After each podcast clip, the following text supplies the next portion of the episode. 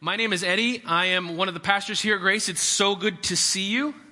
Uh, Pastor David and Megan and Andrew, they are on, out in Tennessee at a boot camp.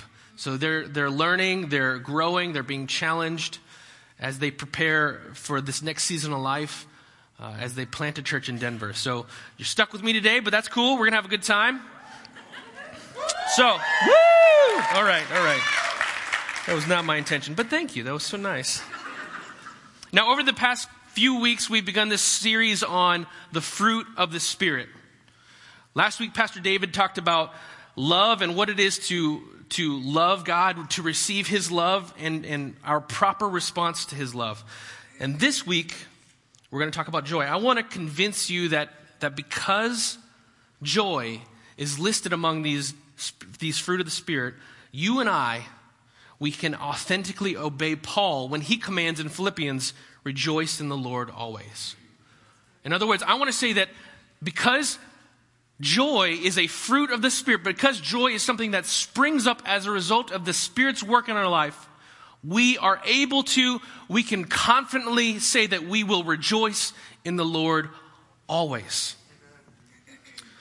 Let me pray real quick. Father God, I pray that you would pour out your Spirit, Holy Spirit, that you would be here, that, that you would encourage us, Lord, with your word, that, that we would walk away not discouraged by the lack of joy in our life, but that we would be encouraged as we gaze upon the person and the work of Jesus Christ. In Jesus' name I pray. Amen.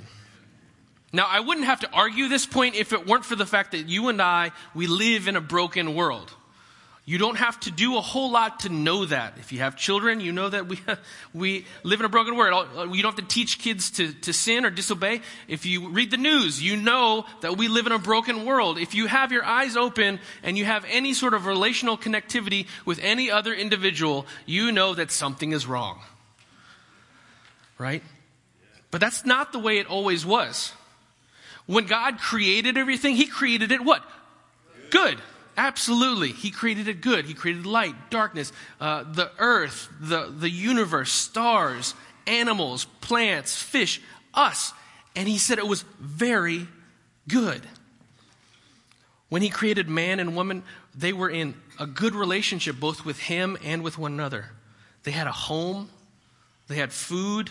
They didn't have to go to Harris Teeter or Wegmans. They just literally they woke up and they're like, "Which tree today?" Right? They had it good. There was a bacon tree. No, I'm just kidding. There wasn't bacon. Maybe there. there you go. They had purpose and fulfillment in their work. They've been told you're going to tend this garden. It was work that was fulfilling. It wasn't work that was that was hard, that was unfulfilling, that was toil toilsome. It was good, uh, satisfying work. And they had every reason to be joyful and no reason to think it would end. Unfortunately, they sinned, right? They broke the one prohibition God gave them, saw all the trees, and they decided, you know what, we're going to go with this talking snake, and we're going to listen to what he has to say because that makes sense. Cool. Uh, and they disobeyed God.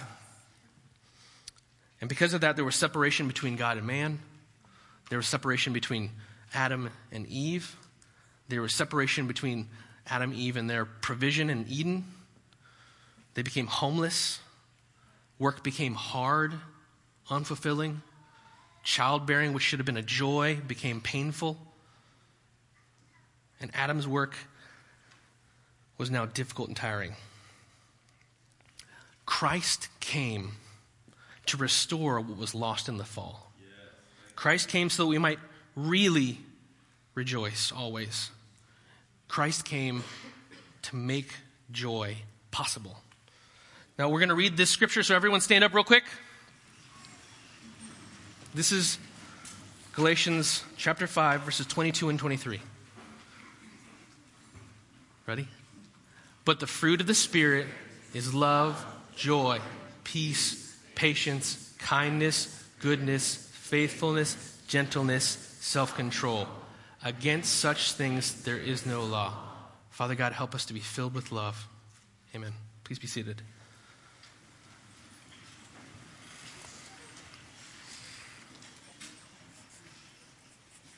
I have a bit of a sweet tooth.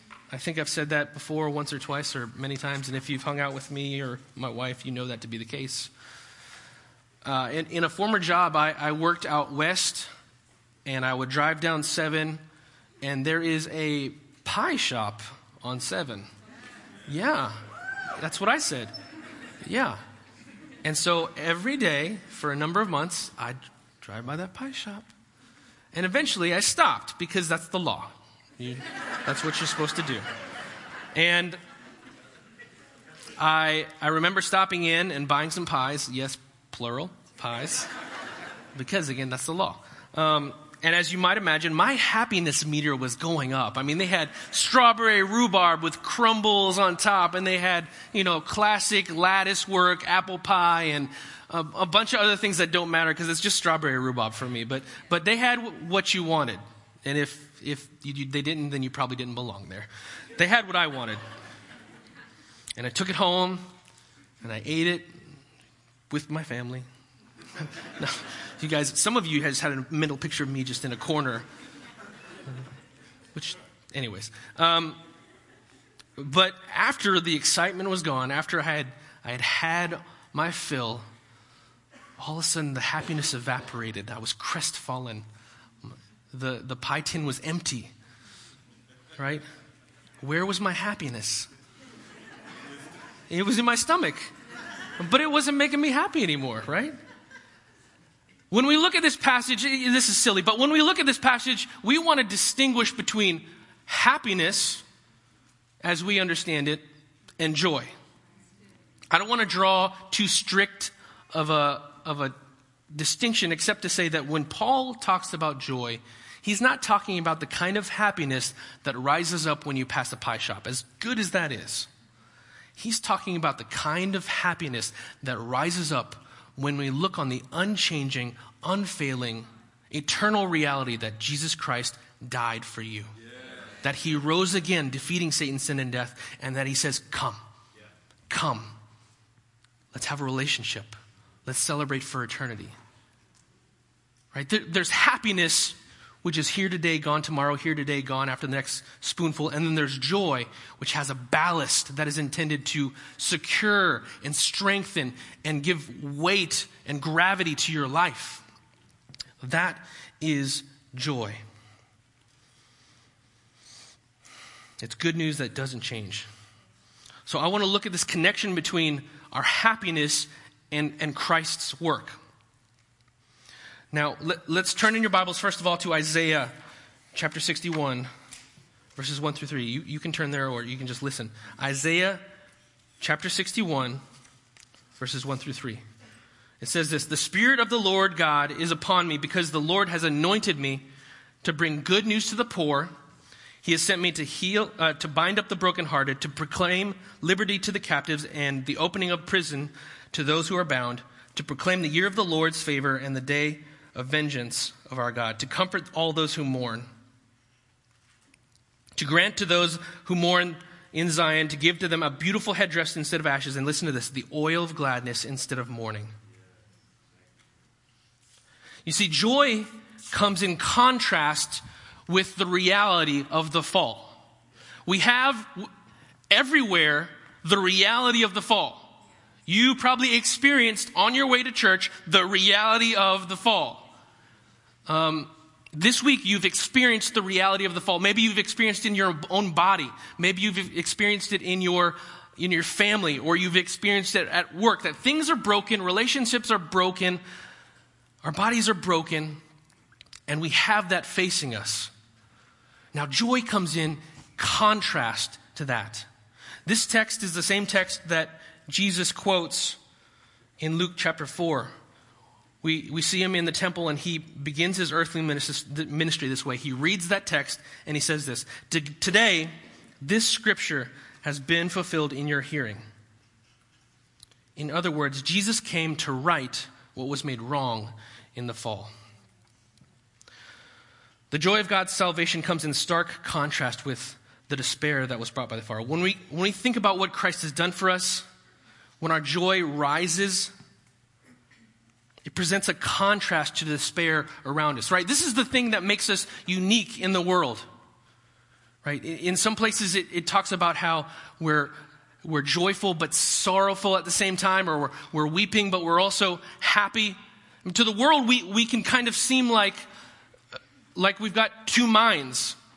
But the reality is, there's something unique about Christianity because we can live in the tension of pain and yet still experience real, deep happiness. Not flippant, not circumstantial, not temporary, but real happiness. When you know Jesus has come and he has come to bring gladness instead of mourning, you can rejoice. This is why Paul can say, Rejoice in the Lord always. Right? Paul, in half of his letters, he's in prison. And this is not like prison where you have three square meals a day and, you know, you have a bunk bed and, you know, air conditioning. No, this is like, I have shackles. I have a, like chains, real chains. And he's saying, you can rejoice. I can rejoice. We can rejoice. Because God's grace in the gospel presents a, a distinct contrast to the hopelessness in the world. Now, not only does joy come in, in contrast, it comes in, in concert with what God has done through Christ for you and for others. When you look at the Bible, if you were to search for the, the phrase great joy, there's about five occurrences of it in the Bible, and I'm going to look at four of them. There's five occurrences in the New Testament, I'm sorry. They always have something to do with Christ. Great joy is always in the New Testament tied to, to Christ. Let's look at one. Matthew chapter 10, or chapter 2, verse 10. Again, you don't have to go there, you can jot it down. I'm going to read it. Matthew chapter 2, verse 10. The Magi are, are traveling. They're going to find the baby Jesus. They're, they're going to find this star and worship this, this baby who is the Savior. And it says this When they saw the star, they rejoiced exceedingly with great joy. Right? If you were to write that as a kindergartner or first grader, your teacher would say that's bad English. They, they rejoice exceedingly with great joy. That's redundant. What is Matthew trying to do there? He's reminding us they were, they were happy. They were joyful. They had been pursuing this, this promise, this Savior. And when they saw the star, the sign that they were getting close, they rejoiced exceedingly with great joy. Christ is the joy for all people. And he goes on to t- say, uh, no, Luke, in Luke, it goes on to say this in Luke chapter 2, verse 10. Hi.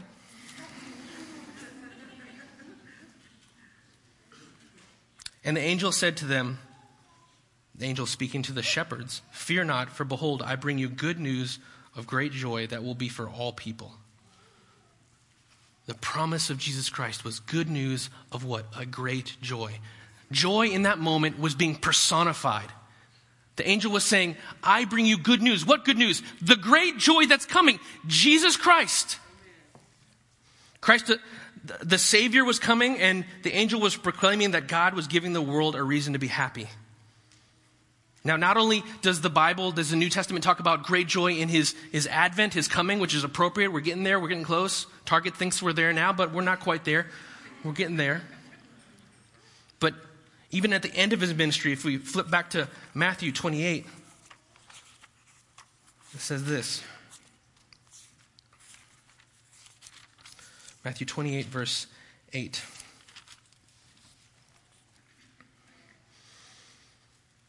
This is Mary Magdalene and the other Mary, and they're at the tomb, and the tomb is empty, and they realize that Jesus has risen from the dead. So they departed quickly from the tomb with fear and great joy and ran to the disciples. Have you ever told your kid, or maybe seen a kid who's heard good news, like, you're going to go have a play date with so and so, or you're going to have a birthday party, or congratulations, you just won an Xbox? They're going to run and they're going to tell people. This is the kind of excitement and joy that the Marys were uh, ex- excited about, and, and they were running to the disciples to let them know. These are grown women running because they had to tell them right away. You need to know yesterday that Jesus has been risen from the dead.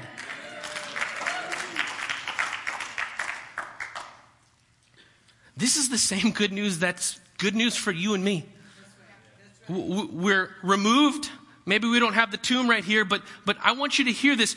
My hope is that you're listening for yourself, that this joy was not Mary's joy, just Mary's joy, or Peter's joy, or, or the Magi's joy, or the shepherd's. This is your joy. At the end of Luke's gospel, in Luke 24, if I can get there. Luke 24 verses 50 to 52. Jesus has, has met with them in his resurrection body. He's met with his disciples, and he says this Then he led them out as far as Bethany, and lifting up his hands, he blessed them. While he blessed them, he parted from them and was carried up into heaven. And they worshiped him and returned to Jerusalem, what? With great joy, and were continually in the temple blessing God. See, when you see what God has done, when you experience what God has done for you, we, we as a church, we have a mission, and one of those one of the elements of that mission is to encounter Christ because we understand that there's something motivating and grounding about experiencing Christ that it creates the kind of joy that transforms people. Right? And so the, the disciples, they, they worshiped him and returned to Jerusalem with great joy. This, this group of 120 individuals we would go and see in Acts that they, the Holy Spirit would fall on them and they would change the world. Not because they had some great strategy, not because they, they had some sort of influential uh, plan to, to take over, but because they had seen their risen Savior and they were filled with joy, despite the fact that many of them would be martyred and imprisoned and disadvantaged. The world didn't understand. But they were filled with the kind of joy that overcomes their circumstance. Joy comes in concert with what God has done in Christ. And here's the thing He's done this for you and for the people around you. Look with me or listen to Luke chapter 10, verses 17 through 20. Now, this is a neat, this is a neat story. So, Jesus has sent out the, the 72 disciples and said, you know, go and minister, cast out demons, help people, pray for people, do all these things. And the 72 return with joy, saying, Lord, even the demons are subject to us in your name. I mean, that must have been really jarring and exciting, right? You're, you're walking around with your partner and casting out demons. You get out, you get out, you get out. You know, and you come back and you're like, this is kind of awesome. And on the inside, you're like, I'm kind of awesome. And Jesus, it's so funny. He, I just imagine him if he had a recliner, he would kick back the recliner at this point and said, I saw Satan fall like lightning from heaven. Behold, I have given you authority to tread on serpents and scorpions and over all the powers of the enemy, and nothing shall hurt you. Nevertheless, do not rejoice in this, that the spirits are subject to you, but rejoice that your names are written in heaven. Yes, you, yeah. This, our joy is not dependent even in our own ability to be awesome super Christians, which gives me hope, right? Hooray! Our joy, your joy is not dependent upon how often you come to church. Now, please come to church. Please don't. Pastor Brett, Eddie told us we didn't have to come to church. but, but whether or not you perform, that's not, that's not the litmus test of, of your joy. That, that's, that's securing for me because, like you, sometimes I don't do great. And like you, we have someone who has done great. We have Jesus. He's joy comes in concert with what God has done in Christ for you. Finally, when, when joy comes, it comes without judgment. Got one more text and then we're going to be about done. Proverbs chapter 24, verses 17 and 18 says this Do not rejoice when your enemy falls, and let not your heart be glad when he stumbles. lest the Lord see it and be displeased and turn away his anger from him. Again, your joy and my joy, it's not based on what we do. This is not accolades for, for how awesome we are. This is not, this is not about self esteem. This is not the kind of happiness of, about how good I am today, whether or not I read my Bible today, whether or not I prayed enough, whether or not I was, I was kind enough. This joy is based on what Christ did, and that means that boasting is excluded. That means that when you come to church, you come to church as someone who is in need of grace and who has received grace in Christ. And that means that the person next to you, however badly they smell, or, or however badly, you know, they're whatever it is that you notice, no. No, your joy is not on how awesome you are. Your joy is how awesome Christ is. So you're able to come alongside someone else. You're lo- able to come alongside fellow sinners and celebrate. That's the only thing that makes church work. Right? If this, if this is going to be the sort of thing where, where we're competing for awesomeness, I'm going to lose and it's going to get ugly. Probably in the other direction, the opposite order. But, but if this is a thing where we recognize there's no judgment apart from Christ's judgment, and that we're, we're sinners walking together toward our Savior, Savior then, then, then judgment is excluded. When you see what God has done in Christ for you and for others, joy will rise. Now, I, I, was praying over this and I was trying to think about this, and, and we can all affirm this. It's in the Bible. It's not hard to affirm. This is not a hard. Yes, God wants us to be filled with joy. But I want to, I want to recognize that maybe you came today and you aren't filled with joy. Maybe you've heard these stories, you've listened, you know who Jesus is, you grew up in church, but today it's not a day for joy. Maybe it's because life is hard. Maybe it's because you're in a, in a season of, of confusion or, or in a situation where you don't have all the answers. And, and, and the reality is that, that God allows us to experience these situations to help us to see where our happiness really is founded. And so there's no judgment if you come today and you're like, Pastor Eddie, that's great for you. But my encouragement is this is for you. And maybe, maybe you're in this room and, and you, don't, you don't have a relationship with God. Maybe you came because someone encouraged you, invited you, tricked you, whatever. Maybe you just wandered in because you were doing something else in the school and, and what's going on here? Hello, welcome, if that's you. Um, but this is for you as well. The world is a difficult place, and if we're honest, life can be difficult. But we're not defined by that. We're defined by the reality that Jesus Christ did something 2,000 years ago, and that has direct bearing on life now. That has, that has something to say about your circumstances. And that is why Paul, when he says to the Philippians, he says, Rejoice in the Lord.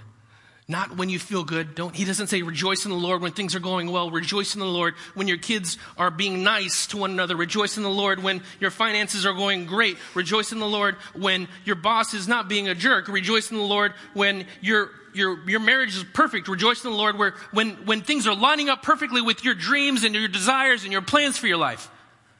He's saying to people who are poor, who have given out of their poverty, he's saying from jail, rejoice in the Lord always. Because Christ. Rejoice in the Lord always because Christ. So today, as we consider the fruit of the Spirit, the fact that this is a supernatural reality that you can't conjure up yourself, I want to encourage you that even though you can't make yourself joyful, you can, by the power of God, because of what Jesus Christ has done, you can rejoice in the Lord and you can be filled with joy, not by your own pulling yourself up by your bootstraps, but by seeing and appreciating and being awed by what God has done. Let's pray. Father God, we thank you that you love us. Lord, we, we want to experience the kind of great joy that, that Mary experienced, the kind of great joy that the, the wise men experienced. We want to be awed by what you have done in, in history. Lord, I pray for the individuals here who have come in and joy is not the defining characteristic of the day. And I pray that you would open their eyes, that they might see how awesome Christ is for their sake. That it would not be a reality outside them, but it would be something that reaches deep into the depths of their heart, and they would say, Christ did that for me. And man, that makes me happy. God, we want to walk in a way that, that reflects the joy that you've established in our hearts. A joy that's in contrast to the world, and a joy that's in concert with what you've done.